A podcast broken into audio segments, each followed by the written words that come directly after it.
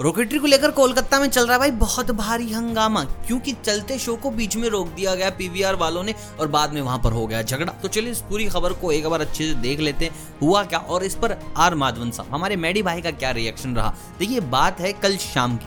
जहाँ पर रॉकेटरी का शो चल रहा था और कहाँ गए वो लोग जो बोलते हैं कि रॉकेटरी में लोग देखने नहीं आ रहे एमपीटी होल पड़े हैं रॉकेटरी तो फ्लोप हो गई। मैं बता रहा हूँ मैडी साहब को एक और रॉकेट बनाना चाहिए और वो हवा में नहीं जाना चाहिए, वो जाना चाहिए ऐसे लोगों के अंदर जो बिना बात की, बगैर बात की खबर फैला रहे हैं। देखिए रॉकेटरी को लेकर काफ़ी समस्याएँ बिगिनिंग से ही चल रही थी। आई डोंट नो ये कोई टेक्निकल ग्लिच है या कुछ हो रहा है? बीच में भी खबर आई थी कि गुड़गांव के अंदर भी शो चल रहे थे।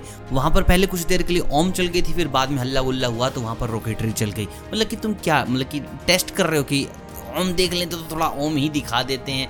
भाई, ऐसे नहीं होता। और कोलकाता के अंदर तो भाई बीच शो रोक दिया गया। और उसके बाद कोई एक्सप्लेनेशन भी नहीं थी, जिसको लेकर ट्विटर के ऊपर काफ़ी लोग खड़े हो गए कि ये क्या मैडी भैया के लिए जस्टिस करो। मैडी भैया के पास ये खबर पहुँची तो उनका था कि fans thank you very much कि आप आए। आई डोंट नो ये क्या ग्लिच चल रहा है। आई डोंट नो ये कौन लोग हैं जो ऐसा कर रहे हैं, जो बहुत सारे शोज़ को बीच में ही रोक दे रहे हैं। अभी तक किसी की कोई भी खबर पता नहीं चली है। कोलकाता से इशू आ लिया, दिल्ली एनसीआर से इशू आ लिया और दो तीन जगह राजस्थान से भी इशू आया कि ओम चल जा रही है। भाई, आज से पहले हमने इस ग्लिच के बारे में सुना था। ये चीज़ तो बिल्कुल ताज़ा नई नज़र आ रही है।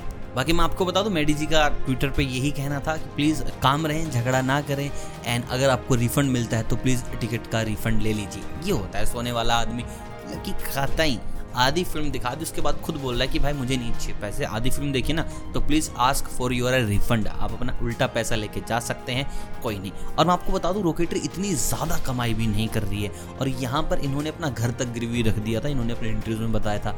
पूरे दांत वाँत तुड़वा कर छः सात, आठ साल की मेहनत है एन यू सी अब भाई आप अपनी कॉमेंट में राय बताइए कि यार ये चीज़ें अपने आप हो जा रही हैं या डेफिनेटली पीछे कोई है बंदा। मेरे भाई साहब के पीछे कोई लगा हुआ है कि यार, इनको तो अब सक्सेसफुल होने नहीं देना। बाकी मेरे भाई काफ़ी ज़्यादा सक्सेसफुल हमारी नज़रों में। वी रिस्पेक्ट हिम बाकी आप मुझे कमेंट करके बताओ, आपने रॉकेटरी देखी कि नहीं?